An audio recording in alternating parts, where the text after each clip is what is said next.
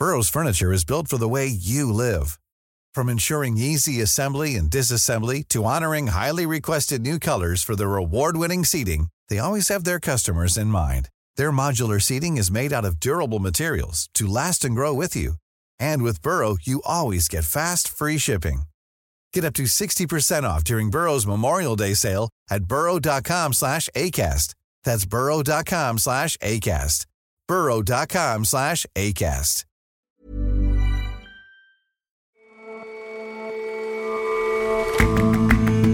Hello and welcome to The Intelligence on Economist Radio. I'm your host, Jason Palmer. Every weekday, we provide a fresh perspective on the events shaping your world. This weekend, the world's airline executives meet in South Korea. The biggest topic? The complete grounding of Boeing's 737 MAX planes, which have been involved in two fatal crashes. The aerospace giant may well recover, but the tragedies could force a reshuffle in how air safety is regulated. And we pay a visit to Venice's Biennale. The exhibition engulfs the city every two years and is a particularly pointed reflection of what artists make of the world. No surprise, then, that notions of immigration and climate change figure in strongly this year.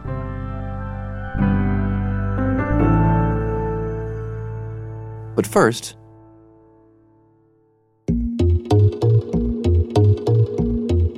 Tomorrow, retaliatory tariffs imposed by China on $60 billion worth of American goods will take effect. The latest set of American tariffs, imposed three weeks ago, will start to bite too, as ships carrying Chinese goods arrive in America's ports. Meanwhile, President Donald Trump has opened up a new theater of trade war, this time on the southern border.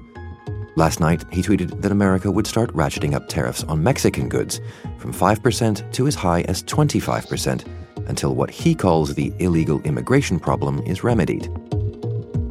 China's Communist Party leaders and its people have already faced a year's worth of tariff ups and downs, and the effects of that are starting to become visible.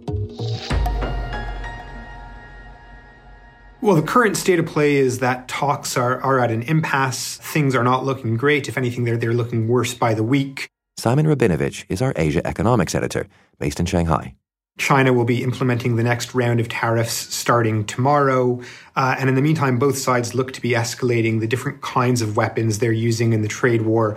Uh, America is going hard against Chinese tech champions, especially Huawei. China is talking about restricting certain kinds of exports to America. And rhetoric from both sides, especially from the Chinese side, I'd say, has really been hardening uh, in, in recent days. So, in, in what way have attitudes hardened? How has that changed in the past few weeks?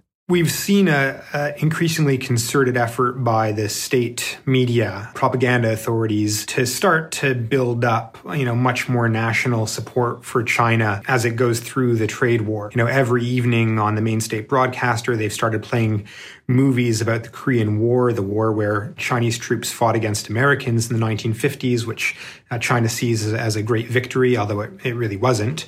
State media has been running editorials about the trade war day in, day out. Um, Xi Jinping has been uh, talking about the idea that this is the beginning of a new long march for the population. Uh, and you've seen the beginning of sort of popular outpouring of, of uh, nationalism as well. Some people wrote a song about the trade war that went viral.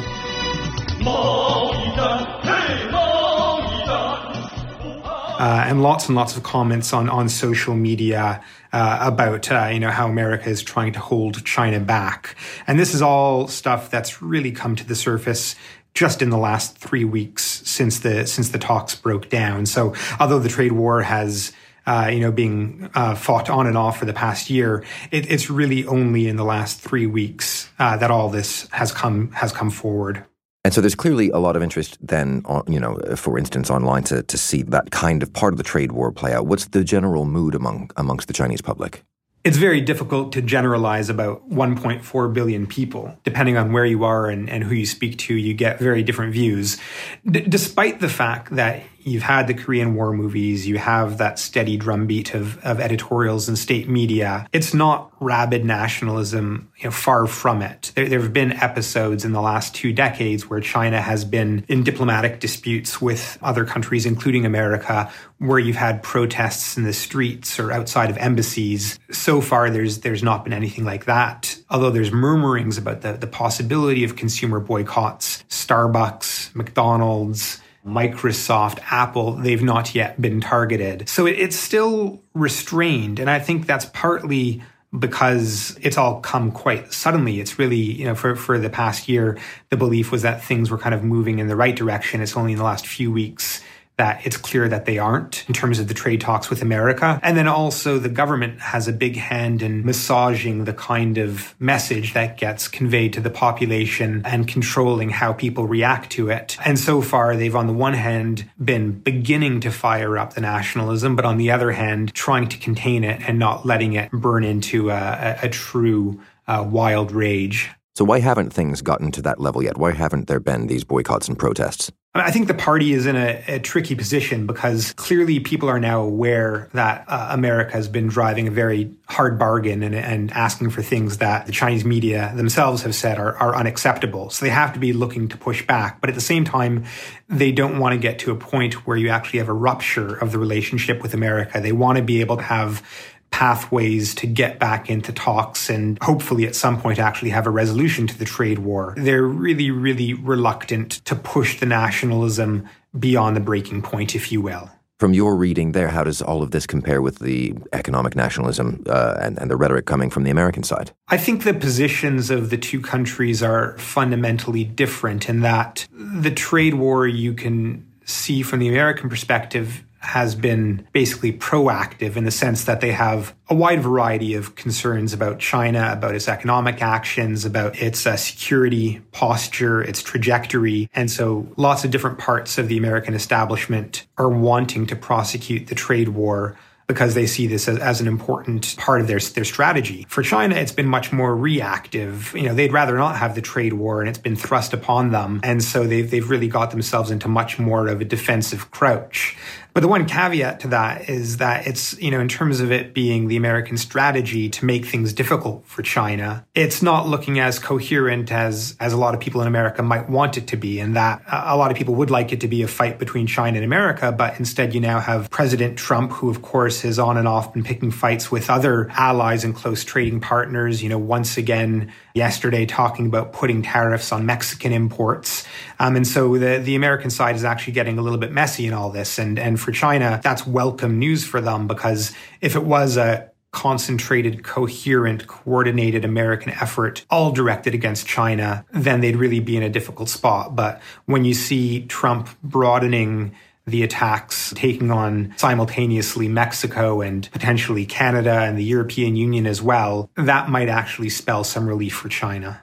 So, Simon, what's what's your read on on how all of this plays into where the, the trade war is going with hardening rhetoric and greater threats and more tariffs all the time? Um, is there any light at the end of the tunnel here? Well, it still looks like a pretty long and, and gloomy tunnel. You know, if anything, I think we're going to begin to see not just the rhetoric, you know, escalating, but also the economic costs from the trade war going up. This is the moment when the tariffs that America announced three weeks ago are really going to begin to hit. And so uh, costs in America of China imported goods are going to rise. That's something that consumers will notice more and more the more that goods are, are, are affected by tariffs. China is beginning to see, um, uh, you know, what economists are describing as a double dip, another economic slowdown, which has clearly been something which uh, is a result of of the uh, renewal, uh, the escalation of the trade war. So all that is looking pretty bad, and there's no date for the resumption of talks. They really are at an impasse right now.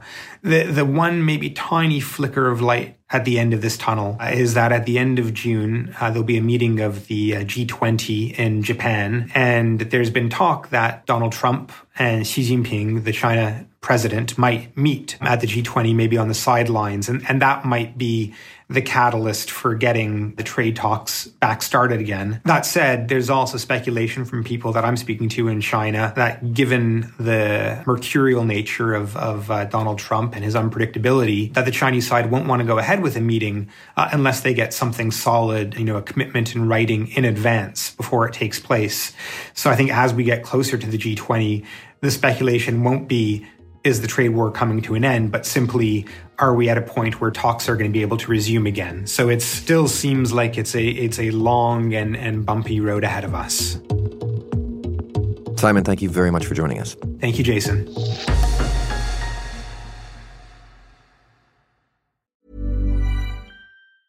Burrow's furniture is built for the way you live.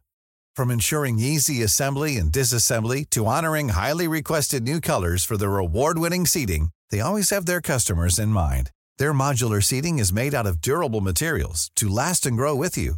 And with Burrow, you always get fast, free shipping. Get up to 60% off during Burrow's Memorial Day sale at burrow.com slash ACAST. That's burrow.com slash ACAST. burrow.com slash ACAST.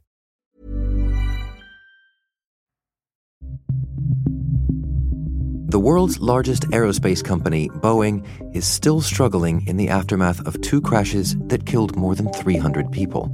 All over the world, Boeing's 737 MAX planes are still grounded as investigations continue into the cause of the accidents. Tomorrow, global airline executives are meeting in Seoul a gathering of the International Air Transport Association, or IATA. A key concern for the group is uncertainty around when regulators will allow the 737 MAX to fly again.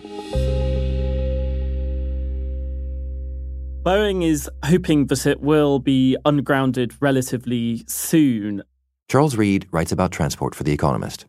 Earlier this month, it said that it completed testing an update to the software, which is thought to have contributed to both crashes.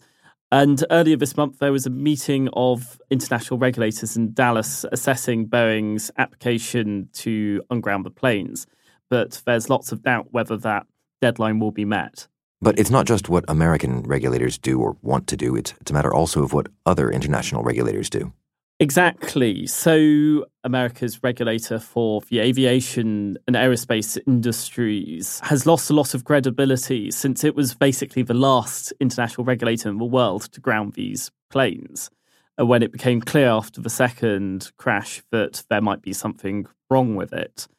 As a result, Europeans and Canadians have said that they want to do their own tests before they allow this plane to fly again. And that does a lot to damage the reputation of the FAA. It used to be that these other regulators around the world would say if the FAA says it's safe to fly, we'll say it's safe to fly under reciprocal arrangements which have been in place for decades and decades and decades. But this time is now different. Certainly in Europe and Canada, uh, they want to do the test themselves. They don't want to accept the FAA's word on this anymore. Do you think that change has sort of long term effects on, on how these things happen and, and how other planes might be grounded in future responses to, to future accidents? Well, Europe and Canada have said that they now want to do more of their own tests themselves on aircraft made and built in America. The FAA itself is very keen on maintaining the existing reciprocal arrangements where other countries just accept the FAA's word for it that their planes are safe. And therefore, this is likely to see a period of the FAA becoming tougher in its own tests in America in order to prove its competence as a safety regulator to other countries and, the, and regions of the world. And what about Boeing themselves? What have they been doing since the crashes? Well, they've been busy producing this update and testing this update hundreds on hundreds and hundreds of test flights. However, their response to this crisis has been regarded by many um, analysts and commentators as rather ham-fisted. They, in the weeks after the crash, they only put out a few very tightly worded, very short press statements. Uh, initially, they didn't give a full apology. Um, they got accused of forgetting to mention in many of their press statements about the software called MCAS, which is possibly linked to both the recent crashes. However, in the last week, they have begun to change their tone on this Boeing's chief executive, Dennis Muilenburg, offered a personal apology this week. He said, I do personally apologize for families. And he mentioned the software which is linked to the crashes. However, whether that is enough for consumers to forgive Boeing, whether that's enough for airlines to forgive Boeing, we'll have to see. Well, what about the families of, of the dead and, and, and their forgiveness? Well, one of the reasons why Boeing was probably tight lipped about uh, the two crashes is that it's almost inevitable in the American legal system that it will be sued by most, if not virtually all, of the families of the 346 people who died. And American law on this is very punitive. And therefore, Boeing was probably quite careful to not admit full liability because of the risk of meaning it's less easy to defend its position in these legal cases. And I suspect that there has been a large knock on effect to the industry more generally. When the IATA meets, this will be, I imagine, quite a big topic of conversation. Indeed, this it is a big topic of conversation, and things are not necessarily looking that good around the world for the aviation industry. And these planes being grounded is adding further pressure, particularly because airlines are having to lease other planes in order to do the flights that their 737 MAX fleets would otherwise do. And and what about the sort of the long term fortunes of Boeing? I mean, it's functionally a duopoly with, with Airbus. Is this bad news? You think in the in the long run for Boeing? Well, Boeing is in quite a protected position. It only has one major competitor, Airbus. The only other aerospace company which has got anywhere near producing a rival to its smaller jets is Sukhoi. Yet Sukhoi's reputation has been severely damaged by a crash earlier this month in Moscow airport of its relatively new superjet aircraft. However, this doesn't mean that this is going to be entirely pain free for Boeing. Because of overcapacity around the world, because growth in the aviation industry is slowing down, many airlines and air leasing companies are thinking about trimming their orders. And it is notable that in the past, consumers wouldn't care whatsoever about what sort of planes they fly. Now, many consumers want to avoid flying on 737 MAX. And one flight booking website called Kayak has even added a function where you can tick a box to say that you want to avoid any flights on 737 Maxes. So I don't think this will go away. But the one saving grace Boeing does have is the company's just too big to fail in America. It's one of the American military's biggest contractors, and the US government needs this company to keep going in order to produce planes and other equipment to defend itself and to fight wars abroad. So this is by no means the end of Boeing, but it does do the company a lot of reputational damage. Charles, thanks very much for your time. Thank you.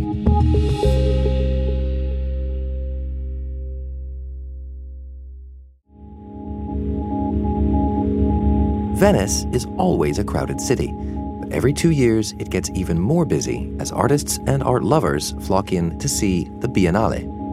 So, the Venice Biennale is the biggest art exhibition of the season. Fiammetta Rocco is The Economist's culture correspondent.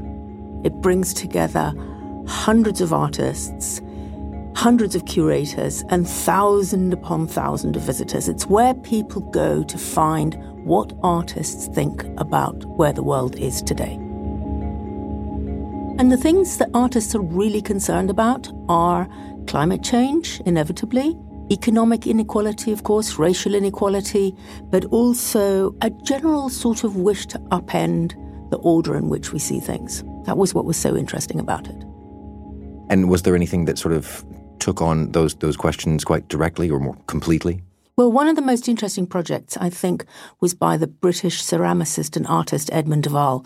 He built a library made of porcelain. Was first covered in gold leaf and then it's covered with porcelain slip, which is a sort of slurry cover. And just before it dries, he writes with a stick in his own handwriting the names of the libraries that through history have been destroyed. And it's really about crossing boundaries, about translation, about dialogue, about libraries and books that are destroyed but then find a new life of their own. And what do you think motivated him to create it? So I went to the opening, which was in the Ateneo Veneto, which is a great sort of debating hall with a painted ceiling. And um, he was very eloquent about why he had made this piece. So when I was thinking about what I want to do, you know, particularly at this moment, which is so desperate, so painful about putting up barriers, policing frontiers. I, I wanted to make a new library. You know, there's never a bad time to make a new library, but now's a bloody good time to make a new library. Edmund Wald's great grandparents were Jewish. They lived in Vienna before the Second World War. And in 1938, his great grandfather's library was invaded by the Nazis and carted away. It has never been retrieved. So, at the heart of, of my family history was a lost library. So, this for him is a life's work. It's something that he's incredibly passionate about. It's an incredibly important marker of people all over the world who have suffered to make their writing come alive, to make their writing available for future generations. Any library is this strange, beautiful tension between being completely alone and being surrounded by voices. So, this is going to be place where you can sit and read, but also you can pick up all kinds of people and voices and be surrounded by conversation. And and what about other art at the Biennale that that responds to an increasingly challenging world? So the Biennale is really divided into two main things. There are national pavilions, but there's also a special international exhibition which this year was called May You Live in Interesting Times. It's curated by one person, this time a curator called Ralph Rugoff, who's the director of the Hayward Gallery in London. And he really went about it in a very interesting way. He had much fewer artists than usual, and he was looking for people who wouldn't just note the interesting times that we live in, but would force you to think about how to living in interesting times. So he has an Indian artist called Shilpa Gupta who done a huge sound installation of the poems of writers who have been imprisoned for their words. And you enter this room, and there are all these microphones that have been remade into speakers. And out of them, when you lean in very, very closely, you hear these different poems being whispered. It was incredibly affecting. He had a very, very powerful political piece by two Chinese artists, Sun Yuan and Peng Yu, which is an enormous sort of mechanical arm with a kind of windscreen wiper cleaner thing on the end of it, and it stretches out and then it goes down and it cleans the floor and it stretches out again and it goes down and it cleans the floor. And then you look down and you see what it's cleaning is blood. Enormous quantities of blood. It was absolutely terrifying. And you keep using the word affecting. I mean, if the if the goal here is to take up these difficult topics, to to challenge, to upend the status quo, does it work? Well, you know, James Baldwin always said artists are here to disturb the peace.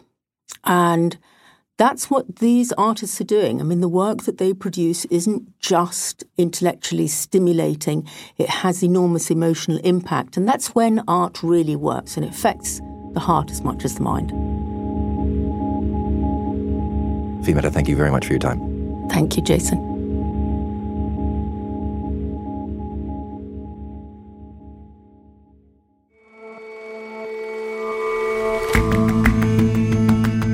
That's all for this episode of The Intelligence. If you like us, give us a rating on Apple Podcasts. And you can subscribe to The Economist at economist.com slash radio offer. 12 issues for $12 or £12. See you back here on Monday.